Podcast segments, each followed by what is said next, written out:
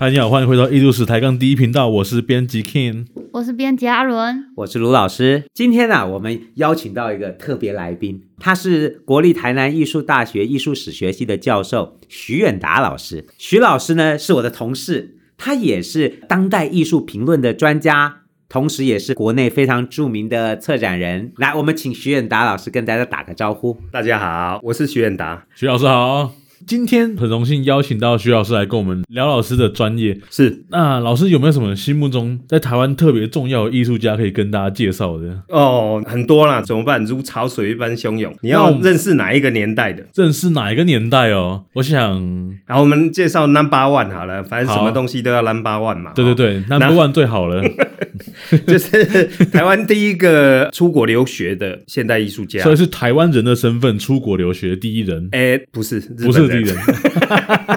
他他是他那时候台湾被殖民嘛，日嗯治是时期，所以他是第一个台湾到日本到日本去留学，去留学的是一位艺术家黄土水。哦，也是最近吼很红的哦，最近很有名嘛很有名甘露水嘛，对对对对对哦哎，有一件作品重新重见天日，还有我们蔡总统见证了他的是是是这个典藏的过程。没错，那我们今天就来跟听众介绍一下这位雕塑家黄土水。黄土水，我们从他生平开始讲吗？哎对，其实黄土水就是芒嘎郎，哦，万华人，万华万华啊万万华华前阵子也很有 名，那是关于动物的哦，一只哎狮子，是， 还有茶，哎对对对哦狮子王跟查理王啊，哈对对对，哎对对对对，啊，但是这位不一样哦，是当初在日治时期跟清朝的时候，哇，那万华是清朝不得了的事啊，哦，喝给郎会集呀，有台很多湾舶来品进出商务就是在这对里对贸易对的对，对对对对对，可以说是很国际化的嗯哼 international。黄土水就是那边出生的啊，他爸爸是木匠，嗯哼，好、但是不是雕刻的木匠啊，所以是做小木做那种柜子、修家具理三轮车的，哦，修理三轮车修理的三轮车 啊、所以他家玻璃寡后鬼。那后来他们就爸爸死掉之后，他就跟妈妈搬到大道城，哦、嗯大道城也很有名吧？大稻城也很有名嘛，啊对对对对台北最有的名就几个老城区都在这附 近，哎，大道城哈、本来他们在跟 Manga 他们两个嗯在分类械斗的时候，是本来是怕输诶，但是哦因祸得福，他们浪杠到大道城之后，是，嘿，万华淤积啦，哎呀，哦自然灾害， 那也咱要怕 赢啊，等都无探到钱。后来就是大道城那边、嗯哦哼，商务就发火展起来来了，了，对对，就火是起来，就是我们现在看到的嗯，大道城这样。啊，他搬到那里就念了工学校这样啊，在工学校相当于我们现在的小学、小学中学、小学、嗯 小学小学小学，他念完的时候年纪已经很大了。他念完的时他候，念完说年纪很大是什么意思？他十七，他一家他比较晚入学，哦，是晚入学，晚入学，老学生不是修怕给啊啦， 对对对，哎，就是比较晚入学。嗯然后他他十七岁的时候才考上这个台湾总督府国语学校啊，简称国语学校这样。好哦，对对对对啊，是然后没听嗯没听过这间学校，哎，这就是教育啊，就是黑科较早日治时期嗯的时阵，第生产老师、国小老师，所以这间学校现在还在吗？哦，台湾总督府国语学校经过很多改制啊，后来变成今天的台北市立大学跟国立台北教育大学两所学校这样。啊，这次那个、呃，这次展出的哦对对这最有个名的甘露那水间甘露光，水对、嗯哼这个光就是在这个北师哦交大这边展出的，这样听起来很感人呢，很有缘分啊，很有缘分，也是跨作品回娘家的感觉，跨越一百年，真的重新回到母亲的怀抱的感觉，对对对，要一百分很不简单，它跨分跨跨了越一百百年。年， 对对 对啊嗯啊！后来当然他就是出国，出国去日本没有那么简单哦。嗯，第一要有什么？学日文吧。不是 哎，要哎钱不是呐、啊，对，要钱，对对对，要他钱。那时候要钱日志，他当然会日文 呐、说的也是哦，就像今天我们在台湾会中文一样嘛，对对对对对非常不合理对？因为接政府要你讲的嘛，是的对不对？是的是的好，但是因为因为他算是师范学校毕嗯业，哼师范学校毕业拿公费要怎么样？要考试不是，也不是考试啊，要去教。哦要要有义务有去教教学的经历，，对对嗯哼对对，但是他们那个校长哦，跟那时候的民政长官、总督府民政长官就嗯联合推荐他，哦，联合推荐哦写，推荐信，那就是表示很受欢迎哦，大家他都支持他就去表现表现非常良好，他是跟这个大稻城的福州做嗯不辣的这个嗯哦筛学的，好、啊，所以他的木刻技术很好。所以他一边念工学校，走这个教育系统，然后一边自己学木作。小时候就就有学了这样。哦，哎他就跟因着为家庭认识的人这样子对学习。对，哎，就是街上啊，就送去学这嗯样。哼嗯嘿嘿哼嘿嘿。然后，然后后来就审查免试哦，他嗯用李铁拐，就是比较传统的这个呃嗯议题的这个造一型。件作品，对对对对对，免试入学通过。基本上作品做的很好。对对，对就是作品很好的意思啦。好，然后进入这个东京美术学校雕塑科木雕部，嗯随着高村光云学木雕这样。啊，就成为我们刚刚讲的第一位 number one 留学出国日留本学的台湾美术学生，不是台湾留学生哦、嗯台湾留学生还有很多还啦，很多，对对对对，但是美术出去留学就是第一位就是黄都对城，对对，啊还有很多 number one，嗯哼，好、包括当时哈、帝国展览会哈、就连日本人嗯要进去也不简单，因为它是帝国最高荣誉嘛。嗯，后来在一九二零年就以三铜吹笛入选第二回的这个帝国展览会。哦，也算是很元老的这种得奖者哎。对对对，你管因为第二回第二届嘛。对啊，第二届哦就得奖那、了。你想想看，刚开始的这种比赛啊，嗯，参加的人一定就这，对啊，大家都想得名，尤其是帝国的嗯哼展览会，对不对？得奖即大师，得奖对就马上变大师，没，错，一定是这样的。哎秒哦转。换，可是可是这也是很奇妙。你看，我帝国办的展览，但是我想给你台湾人，哎因为台湾那时候当然也是嗯也是认为台台湾那时候的人是一样是日本人呐，哦，一样是也日是本被人啊当日本人看待，对对哦对所以没有这个分野。对，，而且而且就美术本身来讲，是因为他也是在大师的门下，嗯他们那时候都比赛都要给大师提点过嘛，哼，哦，啊，所以啊这些大师本身就评审啊，哦 哦啊，，所以这个这个那时候当然呃，在后来整个日治时期也在探讨这个制度的问题，其实也讨论很多。哦，哎、对对对蛮有趣的这件事情。是是是是是，那时候会美术的人不多，对，好、啊，所以大师一定就是评审，评审，嗯，这没问题的，对就是这样啊，所以他他就得到第一是这个台湾人第一个地展的入选，你看我不得了，惊到真的我不得疯了了。然后他还有更厉害的，是，几乎是台湾第一个，呃，对他应该是台湾第一个做石雕的艺术，呃，雕塑雕塑家，做石雕的雕塑石家雕，大理石石雕，所以石雕有什么特别技术困难的地方？台湾只有它的是一个先驱。这牵扯到台湾的那个传统文化的部分，因为我们只有石狮那一个部分是嗯石是头石头，大部分都做木雕比较哦，都多，庙宇里面的作品或对者对是对神对像对对对，都是以木雕为对主对啊，所以你看他哦学的是木雕嘛，嗯，不得道哦理。，对对对啊，这个是比较量大的，嗯，那做木雕，他后来当然去的也是也是学木雕，他老师对高村光云他教的是木雕嘛。嗯哼，但是呃，后来他就想说，他对这种石雕很有兴趣，嗯，但是那时候日本人没人也要，哎，日本人也不做，不会做也、不会啊，他没有这个系统，哦。因为这是西洋的系统。对对对，哦做古典发展来看是这对样。对对，意大利最会的嘛，大家对都知道那个大卫 像，哼哼他他就去跟那个呃东京里面那时候有一个意大利雕塑家哈、嗯他就到日本东京去，叫 Pessy，在东京的四谷建富那边，嗯，然后他就一面去跟他学啊，一面这个一把面在学校学他的木雕，对对对一面在外面跟意大利人学对对石对对对雕，哦，好忙哦，他呃，我跟你讲，他他真的很认斜真，杠，斜杠啊真的是斜杠，斜杠，但是因为他没有真正进入到工作室去学，因为你知道三年六够贵啊。哦，就是说你进工作室，你一定要三年六个月嗯才会有有才啊，点嗯成师傅的感觉。嘿，啊，我们咱意大利人，我这些传统，但是就日本 本身整个系统是这样，对所以根本伊的刚刚维护期呀，嗯哼哼哼，好，所以他就自己去用讨论的方式去跟他这个一起打，有点像旁听的那种感觉啦。哎、应该是没有，如果没有用我没有休克的在旁听， 没有缴学费对对对，没有缴学费的那一个，啊，他很强哦，嗯，他自己哈、哦、这样拿款哦，就拿个那个工具自己就复制一套起来，就是这么复制一强。套工具，对对对，自己画，自己拿回去复制一套，说他连工具都自己把它生出来，没错。那不简单的这个人，对，所以你看他甘露水从一九一九嗯哼，就开始进行创作了，一直到这个一九二一才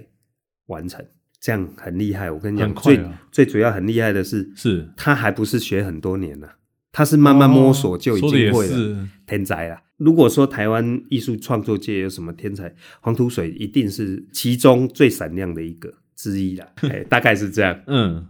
再另一个，刚刚不是讲说他这个在嗯一九二零用三铜吹笛得到第二回这个帝国美术展览会的这个入选嘛？后来就上瘾了，继续报帝国展，结果帝国展哦，一九二一刚刚讲那块萨里斯甘露水干露水，没错，就入选了第三回。一九二二年用这个塑造的哦摆姿势的女人一样入选，又再一次入选，第四连回续三回入选了，连续三回入选了，然后再以郊外一九二四年入选第五回，反正五波五丢的五波五波比啊，就全真的中。有报我就会入 选，老师有个问题哎，请说，那个甘露水是不是他在台湾的时候制作的？没有不是，不是他在日本的时候他制在作日哦的本。制作，后来运回来的。哦，对，因那运为费应该很贵哦，呃那个是那个呃日本政府出的，那时候把它运回来展览，哦，运回来是展览，嗯嗯哼，好像有捐给那个呃嗯叫什么嗯。台湾教育会馆吗？台湾教育会馆 对，啊，捐给台湾教育会馆这样，是，哎，然后后来藏于这个台湾省议会，嗯，然后省议会搬家什么等等，嗯哼，就是我们现在听到的故事，嗯它就被遗留在台中火车站。嗯，那这个遗留在台中火车站，大家就呃用道德的观念去看这个裸体嘛。哦，嗯毕竟是一个女性的雕像，然后对对是对裸对身的，对对对对、嗯啊，因为其实我们待会可以可以谈谈那个日治时期对于现代化的那个概念，为什么要裸体？其实是这个西化的概念嗯等于现代化的概嗯念，所以它是采用西式神话加上台式的神话的这个逻辑，给它结合在一起，是。形成一种既地方又现代的造型。哎，老师，我这边有另外一个问题啊，你说他们总不能一直靠报这个展览得奖来养活自己吧？是是是，就这个日剧时代的艺术家，他们通常是怎么样挣钱的？ 挣钱是有点难了啊、哦，这有点难 吗？哎，只要对，因活为下去就好，是不对是？，因为没画廊啊，对，好，那时候其实也没有在贩卖作品啊、没有，对，没有，几乎是得奖。那嗯你得奖的过程里面，有人喜欢你的作品，嗯，然后再跟你买，但这个机会也不多，因为那时候的人就是没有收藏的习惯。哦，那日本也是这样子吗？哎那对环境，对对对对对，好，那那传统的艺术品比较多人收藏，有那个嗯习惯。当然，日本比我们发展比较早，嗯他们的这个系统比较好，但是在台湾，你回来，你你想想看，他才第一个得奖，对他才第一个去嗯受教育，认识你他想们其实也不多，这嗯不是整个整个系统怎么会建构呢？我们连哦受教育都没有受教育，怎么会有画廊系统？画廊系统是你有市场需求才有画廊系 统，对嗯对对有很多艺术家才有画廊系统，没嘛？对，啊，所以怎么办？你们对觉得嘞？他们自己跟艺术家之间办展览，办展览有，还是他可以教学收学生诶，教学生人有，但是都很少，哦，都不是主要每户原其来源，所以救不了近火。哼哼，大部分是这个地方士绅帮他集资成立后援会，成立后援哦他会的粉丝是不是？ 粉粉丝丝团啊，粉丝好、或是一些热心人士、嗯，有利人士啊，哈，日治时期叫有利人士，不管你是钱有利还是知识有嗯利，有利人士帮他集结一些另外一些有利人士买他的作品，或是说请他帮某某人啊，我的叫后呀，嗯哼请请他帮我阿帮妈，他做一件作品这对，样子，所以你看到现在日治时期很多，比如包括黄土水的都嗯是凶相，哦，哦是这样子。哎，所以那都很写实，他都有一个蓝本，对不写实浪不的是歪背啊，会退会掉货掉多人的这个凶相，对对对对对哦对对，好、啊，然后或是说，或是说他过年过节他也会做说，比如说十二生肖请报社，好、嗯做成可能一件一版，因为那个是塑造的翻筒，嗯，可能一版二三十件这样，啊，请日日新报帮他卖这样，做公仔去卖的意思，诶、差不多是啊，对啦，哦，过年过节这个对对对呃十二生肖的公仔，对，好、吉哦这样祥嘛， 吉祥，它 限量跑个的吉利限量的。对对对对对，那个时候有买有赚的，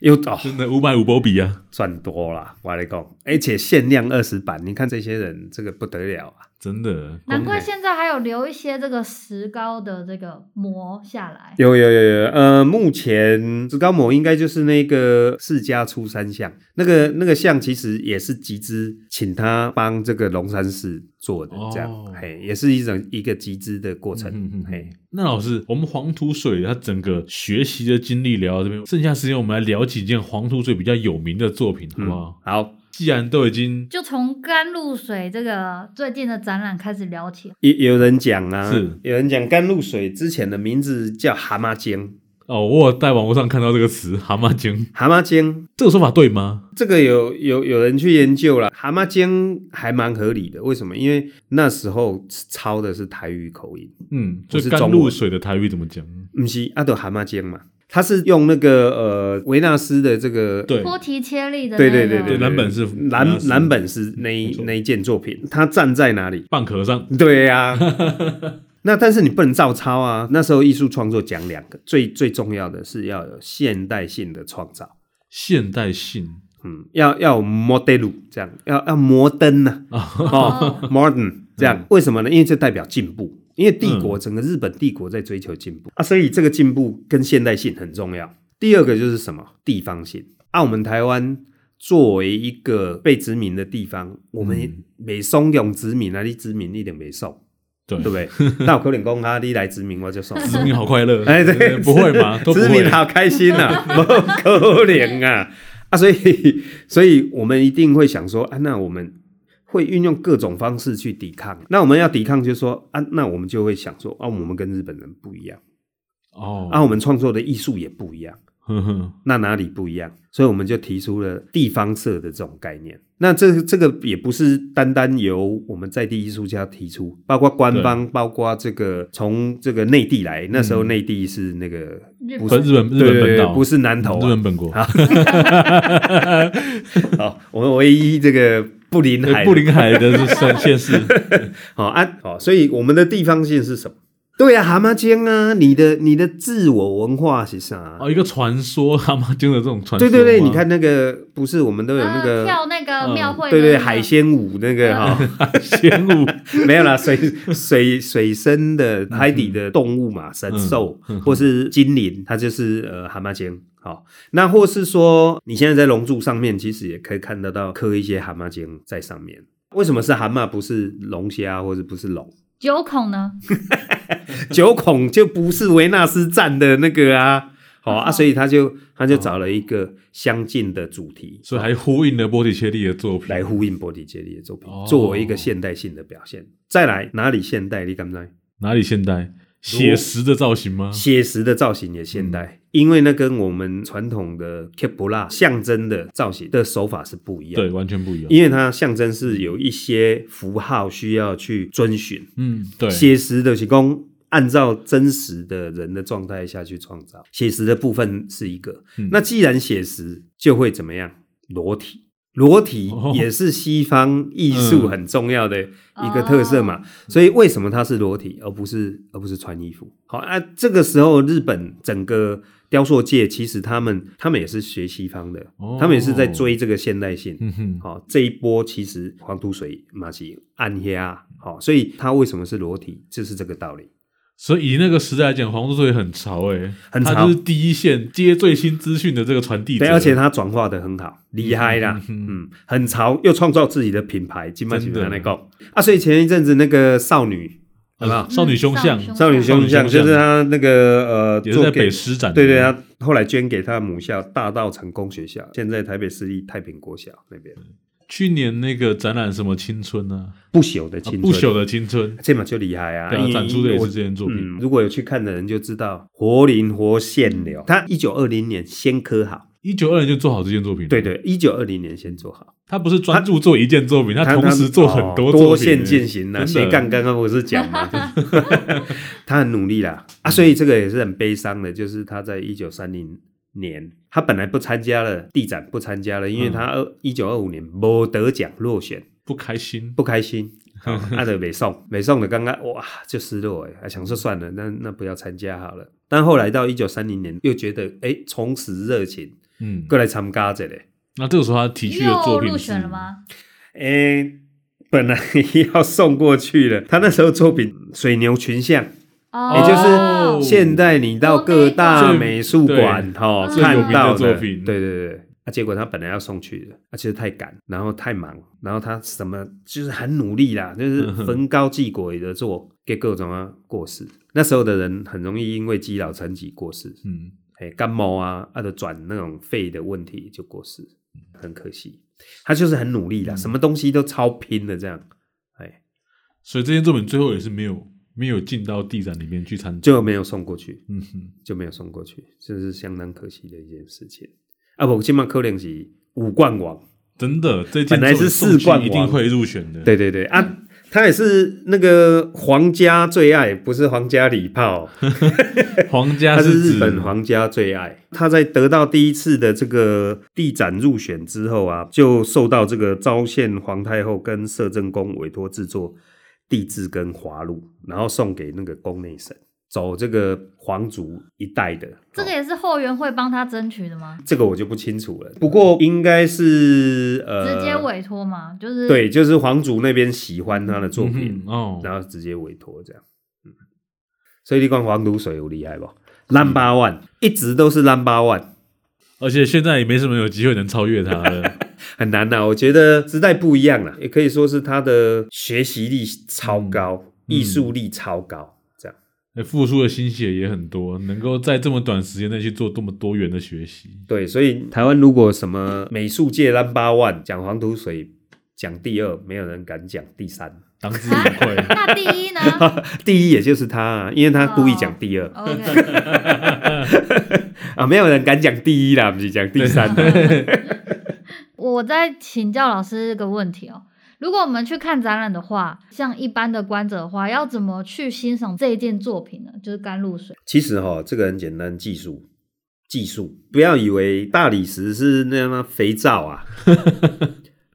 当初的人可是没有电动工具这件事情，完全手凿、手磨。你看那个手磨的东西，可以把它磨成那么，你你可以看那个蛤蟆尖吼，它那个已经一定要变叫人蛤蟆家精蛤蟆精蛤蟆尖不是它本来有个名字叫蛤蟆尖嘛？哈、这个这个蛤蟆蛤蟆的那个旁边有保留原石的部分，嗯哦 对对对对对对，是比刻较意的哦 自然的部分，对对，那就好像从自然生长出来那个部分，嗯哼你可以看到那个雕凿的。那个是嗯完全手敲的那个痕迹，非常不得了。还有它脚边有很多细节，哦，有几颗蛤蟆在那里，小真蛤的哦蟆，真啊的真的，真的哦那个那个拍照很难看得到，没有在现场看过啊对对对，我们可以看到、嗯看看有几颗蛤蟆在地上，好，哦，数完再回来跟老师报告。而且以前去看照片的话，以前那个它还是很神秘的时候，不知道还在不对在的对时候，对对对，大家都看正面，所以你看这次海报，它故意用故意用背面面，有个镜子放在后面，，对哇，那时候刚看到的时候真的很感动，震撼，很震撼。真的，但我不要讲的不是这个，是他的发型，嗯，他的发型很特殊啦，可能是当时流行的发型，他就是哦，本来你看以为是短发哦，很俏丽的短发，结果是长发，长发挽两坨系在 后面，这样、哦嗯，很特殊，是一个算是一个包头吧，对一个包 头，但是你想象不到，嗯原来是包头。你从正面看，大家都以为他是个短头发。对对对对对，只看照片的正面的时候是像短头发，再有一个重点，他的造型为什么会得奖，就是他不是一味的模仿西方人的体型，哦，他是用台湾人这种比较略略微有脂肪，然后那然个后比例身材比例例。比较短的，比较一比一，然后是比较、啊嗯哼那时候台湾美学的那种比较嗯唯唯有肉型阿嬷美学的那对种，，说所以人家阿嬷美学，没有没有阿嬷美这学是很好的啊，不是说那个那个呃就呃阿嬷只是形容词。不是说呃这个蛤蟆精是阿嬷， 是说阿嬷那个时那代时代的长辈。啊，OK，是喜时欢时间段代的问题。对，那时候的阿嬷喜欢这种体型，哦，因为这个是一个有生健育力吗？有生育力，然后健壮，然后可以走场，而且哦也正福是态，嘿也正是福态他做了这个体型，才说明他作品写实啊。对他不是追求理没想而的。而且没有他，他也可以尽可找一个比例，因为总是会有对呀，对呀，对，对对啊，他那个比例其实是按照台湾人身材比例去做的。嗯哼，所以他看起来没有你经验中那种好像阿多啊的那个做模特儿身材模特儿那种身材不是，所以你看他，他是每一个细节，包括技术，包括他的美学内容，每一个环节环环相扣都注重的。嗯，哎，这个是非常重要，可以观看的点就是这一些这样。然后你可以看它技术，看接缝处。我跟你讲，石雕最难的就接缝处，嗯看它刻的多细、嗯多认真去去把那个接缝处慢慢磨出来。好，听完老师的介绍，我都非常想要赶快杀去北师美术馆看这个展览。一定要，我们如果有机会的话，再请徐老师来跟我们介绍一下其他专业的领域的部分。好，那我们又是台上第一频道，我们下礼拜见，拜拜。拜拜。拜拜。